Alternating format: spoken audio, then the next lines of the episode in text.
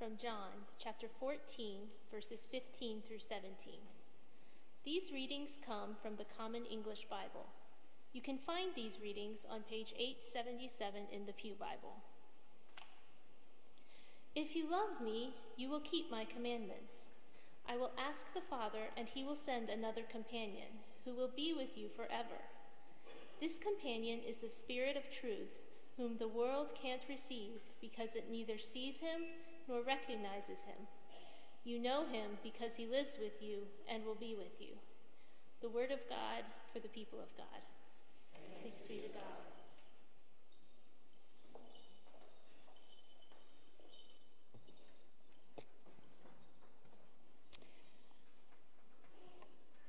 Some of my earliest memories in life include walking with my mother up and down the various aisles of the fabric store and watching her touch and dream and imagine what could be created from all that fabric.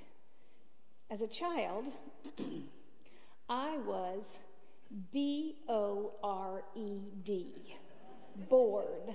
I could not wait till it was time to go home, to leave the fabric store, because I just didn't understand what was going on. My mother was a third grade teacher, but she also had a degree from the University of Alabama in home economics and textiles merchandising. So she knew her fabric, and she knew what beauty could be created from simple pieces of cloth. Just before Christmas one year, I remember my grandmother coming to visit her mother. And so yesterday I literally pulled out the Christmas card to remember what was written. It said this When she, my grandmother, came to visit for five days, she carried home with her a dress, a suit, a blouse, a winter coat, and a matching hat that she and my mother had made in five days. The Christmas letter went on to say, it happened to be exam week for all five children, so we, mother and I, sewed and called out spelling, history, and Latin verbs at the same time. And it ended with, fortunately, Dad had to be away for four days. He couldn't have stood it. Well, I share this story because fabric is such an important, important part of our family's life together. Because everything in the house, it seemed like Mother made the shower curtains, the bedspreads, our clothing. It was wonderful. But I think about fabric as I think about the Holy Spirit because it kind of holds us together. It surprises us. It reminds us who we are. So this year, well, one year for a Christmas present when I was a poor, struggling grad student, didn't have a lot of money, I went home and I literally sewed together all these pieces of cloth of things that my mother had made. I can remember just about every item that was made from these scraps, and just looking at it now even makes me smile. So, yes, I think about the Holy Spirit being for us. The work of the Spirit is that fabric that holds us together, keeps us warm, surprises us, and reminds us who we are. Today, we're in the third week of our sermon series called We Believe, and we are looking at the core conviction I believe in the Holy Spirit. Would you pray with me? So, come, Holy Spirit, come and startle us. Startle us with your wild and free love. Startle us with your wind. Startle us with your presence.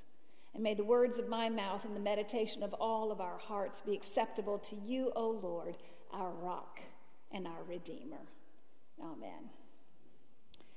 So, what is the Holy Spirit? I mean, if we look through Scripture, the Spirit is referred to as wind and fire, as the dove, as a counselor, a guide, a comforter, a companion, and literally as breath. Have you ever experienced the Spirit's presence in your life? If you are unable to say yes, then I hope you will keep searching for it and keep praying the prayer, Come, Holy Spirit. so that you can also say with a resounding yes, I have felt the presence in my life. In the first week of our series, we looked at the vast, gigantic nature of God, the Creator. In the second week, it was brought a little more close to home as we looked at Jesus, both God and human, divine and human, who lived among us as one of us, showing us how to get back in right relationship with God. And today we're looking at the Apostles' Creed, that one line, the third person of the Trinity, the Holy Spirit. I believe in the Holy Spirit. Six simple words, six stunning words. There are many aspects of the Spirit, and not one image can contain or explain all of the Spirit. For the Spirit is wild and free. And when we come together, I think the Spirit swoops in around us and among us and draws us together in the songs that we sing and the prayers we pray and even the very breath we breathe. I often think that the Spirit resides right up here, especially, so that our words are touched by the Spirit before they reach your ears. The Spirit moves in us and among us when we're with one person or hundreds of people. So come, Holy Spirit, let your presence be upon us all this day. A few weeks ago, we celebrated the birthday of the church, Pentecost. And with the, in the book of Acts, we read about tongues of fire coming down out of heaven, residing on the disciples, and touching them with the ability, the amazing uh, perplexing, bewildering ability to speak in the native language of others. Everyone there from all over the known world were able to hear the gospel proclaimed in their native tongue as clearly as if their own mother had been speaking to them. But there are other images of the Holy Spirit, particularly if you look at the Gospel of John, which Jennifer read for us. Then the Spirit in the Gospel of John keeps showing up chapter 14, chapter 15, chapter 16. For John, the Spirit is not tongues of fire or many ecstatic voices, but rather the peace of one voice, the shepherd's voice, who bestows on his disciples the abiding presence of I am. The Spirit comes. Jesus comes bringing that Spirit, bringing peace as he breathes on his disciples and shares with them the news of the Spirit, who is the advocate and the guide, the comforter and counselor. One pastor put it this way I have not seen tongues of fire descending out of heaven, nor have I found myself unexpectedly speaking Italian, Urdu, or Arabic. But I have been guided, challenged, moved, held, and deeply comforted by the presence of the Holy Spirit. Kind of like a comforting, warm piece of fabric, swaddling us close, holding us tight, as close as a gentle embrace from God. In our text, John 14, if you love me, it says, you will keep my commandments. And I will ask the Father, and he will send another companion, another one just like Jesus, only he will stay with you forever. This companion is the Spirit of truth, whom the world can't receive because it neither sees him nor recognizes him. But you know him because he lives in you and will be with you. Yes, the Spirit lives in you. It lives in me. It lives in all of us. And it is as close as the breath you are taking now and that one as well. God is in your head, whispering faint messages, and the Holy Spirit inspires us to be better and urges us to take action on behalf of truth. The word that John uses is a noun, a masculine noun, says paraclete. The paraclete will bring to light judgment. Judgment when we think that our response to Jesus doesn't matter or when we think it can wait a little longer. Maybe it's time now for us to speak that truth to make our voices heard, whatever it is that the Spirit is laying on your heart. Maybe now is the time to speak out against the policies of our government that have been separating children from their parents. Some 2,000 children over the last six weeks at the border. Children being told they're going to get a bath, only never to come back to their families. What would Jesus do? What is Jesus calling you to do in light of the world situation? Whatever it is that God is putting on your heart, listen. Listen for the way the Spirit is guiding you. Listen for the way that it might not be the easy answer, but it's the way He's calling you. He will be with you forever. He won't leave you, even when, especially when it's difficult. And in chapters 15 and 16 in John, it says, Jesus says, when the companion, the Spirit, the Paraclete comes, he will testify about me.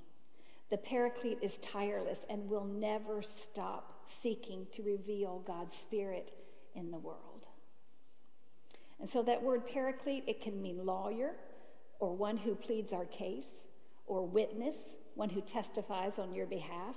It can refer to a person who gives comfort and counsel and strength in a time of need.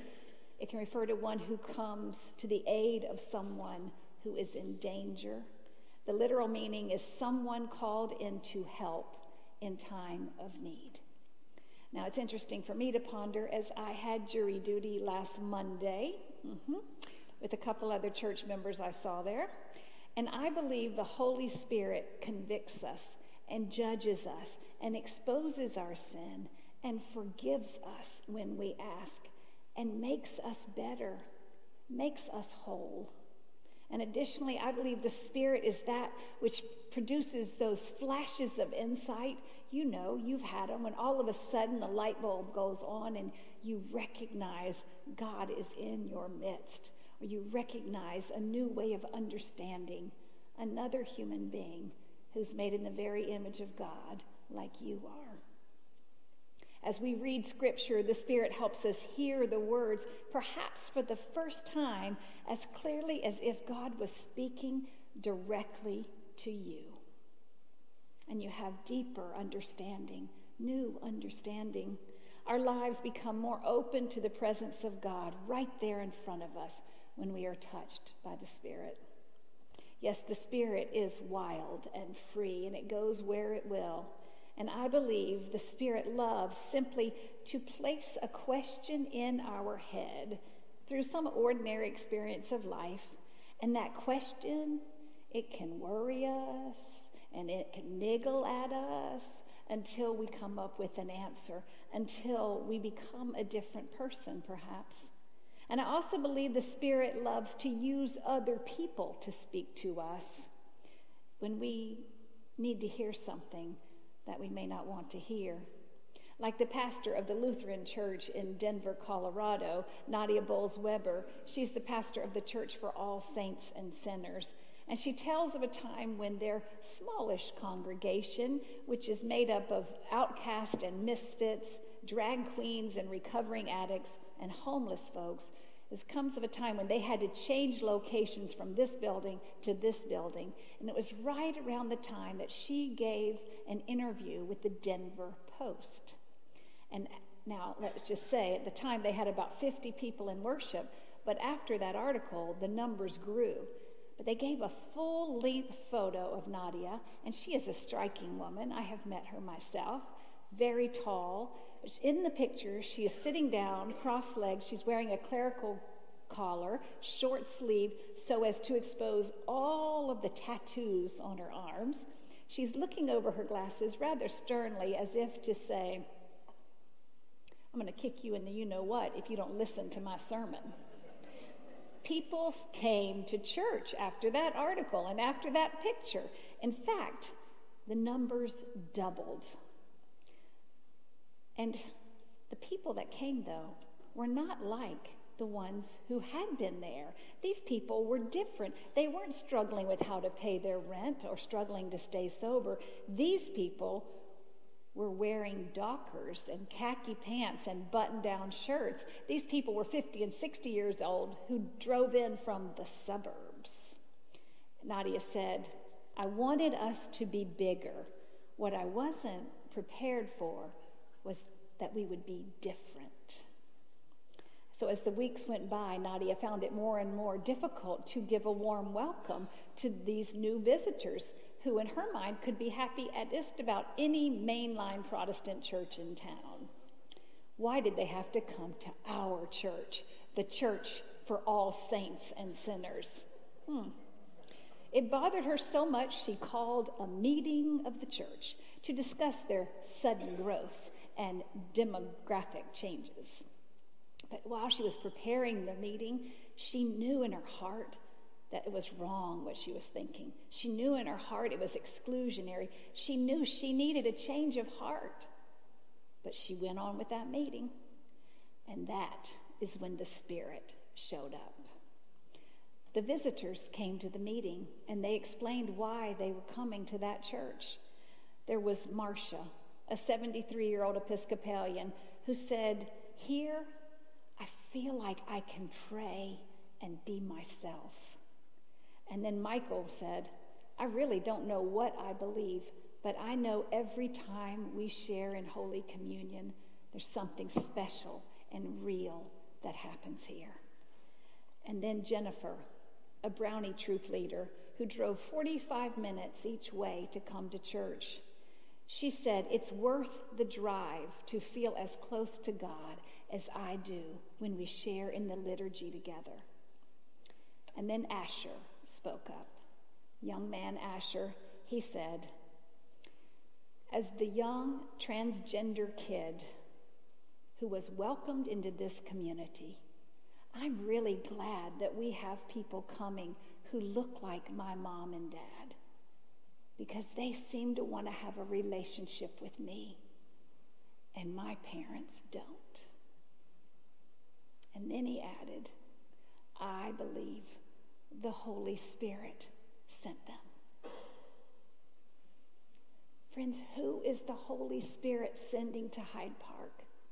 Who is the Holy Spirit sending to the portico?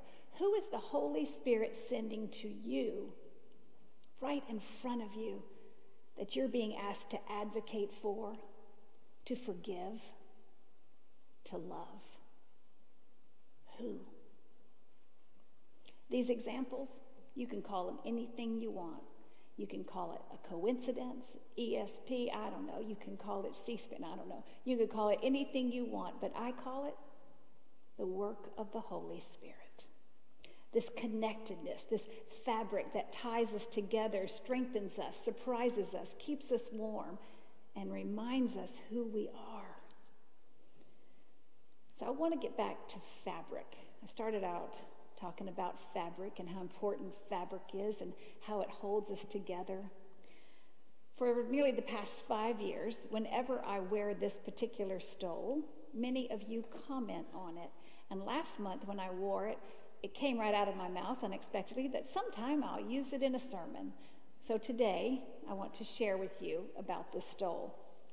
You comment on it because it always makes noise when I walk.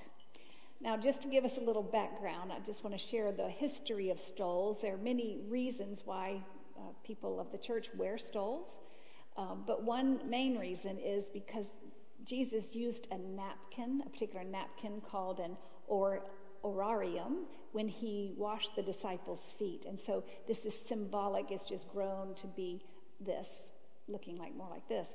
And it represents the yoke of Christ the servanthood of Christ as we tie, are tied in with Christ. And so every time we, clergy or laity, put on a stole, we should remember the awesome privilege and the responsibility that we have to proclaim the good news and to share in the sacraments. So, over 15 years ago, I heard about a friend of a friend who knew somebody in West Virginia that would make stoles. And so I contacted her, and my husband Clark is also a spouse, clergy, so we wanted four stoles made. And she asked me to tell her my favorite scripture. She asked me to tell some stories of our life together, both before and after we met. And she asked me to send pieces of fabric to her so she could weave in my story with God's story, our story with God's story. So I want to stand out here for just a second to show this stole. There were actually two stoles made, so of the four. So this one um, is a baptismal stole, and it has actually the, the gown that Clark wore when he was baptized. It actually has the little teeny bracelet that he wore on his wrist at the hospital. It has his grandmother's linens. This was from our first upholstered sofa. I love that sofa. this stole that I wear, also everything means something. The pineapple represents the incredible need for hospitality in our world.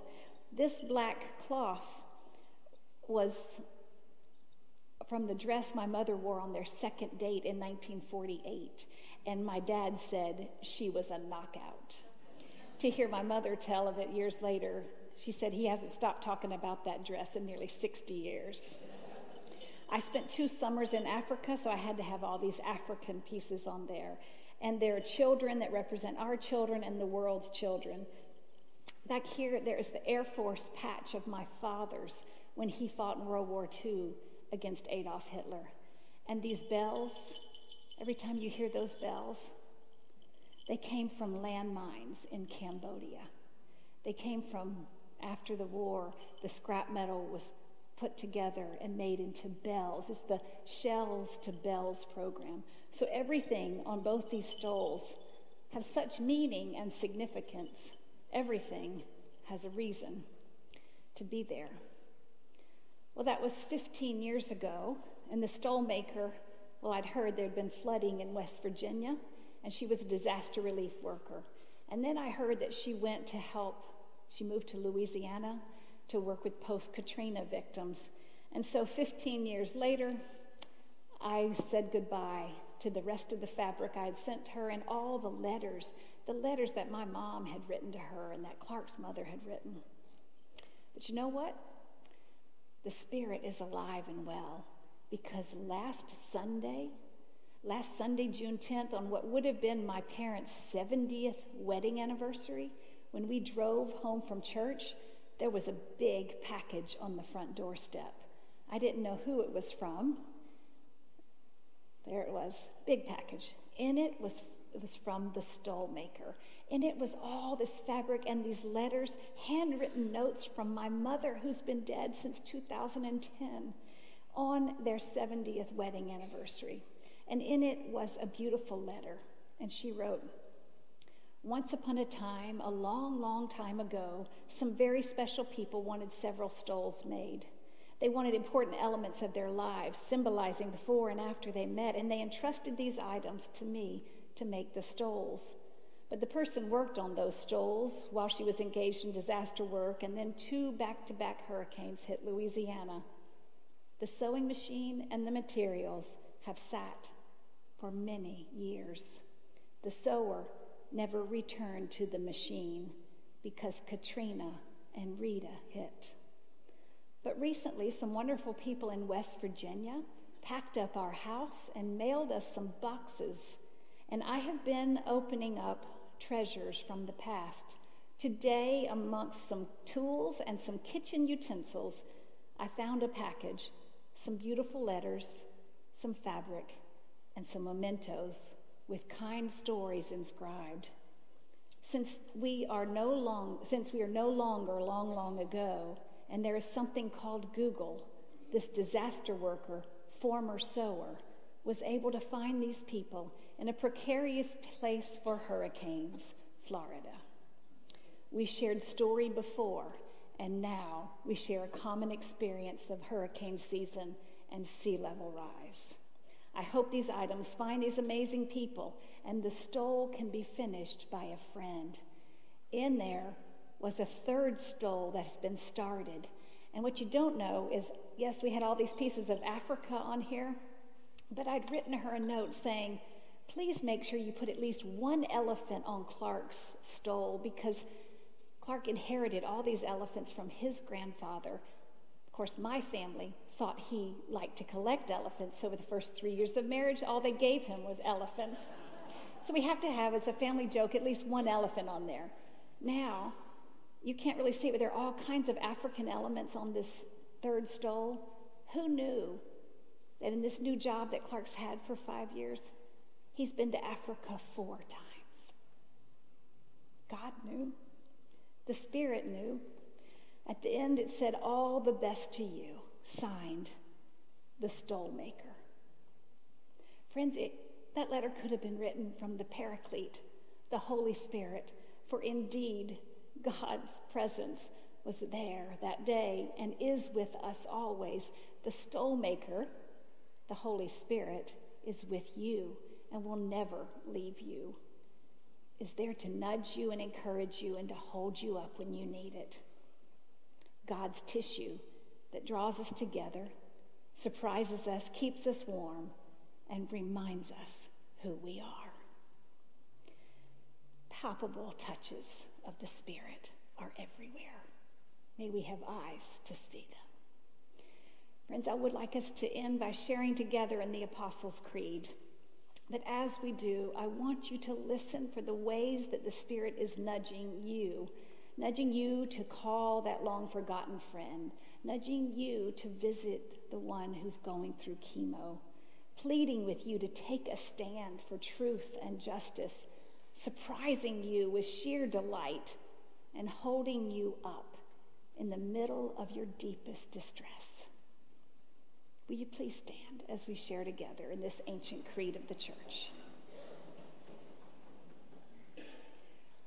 I believe in God the Father Almighty, maker of heaven and earth, and in Jesus Christ, his only Son, our Lord, who was conceived by the Holy Spirit, born of the Virgin Mary, suffered under Pontius Pilate, was crucified, dead, and buried the third day he rose from the dead. He ascended into heaven and sitteth at the right hand of God the Father Almighty. From thence he shall come to judge the quick and the dead. I believe in the Holy Spirit, the holy Catholic Church, the communion of saints, the forgiveness of sins, the resurrection of the body, and the life everlasting. Amen.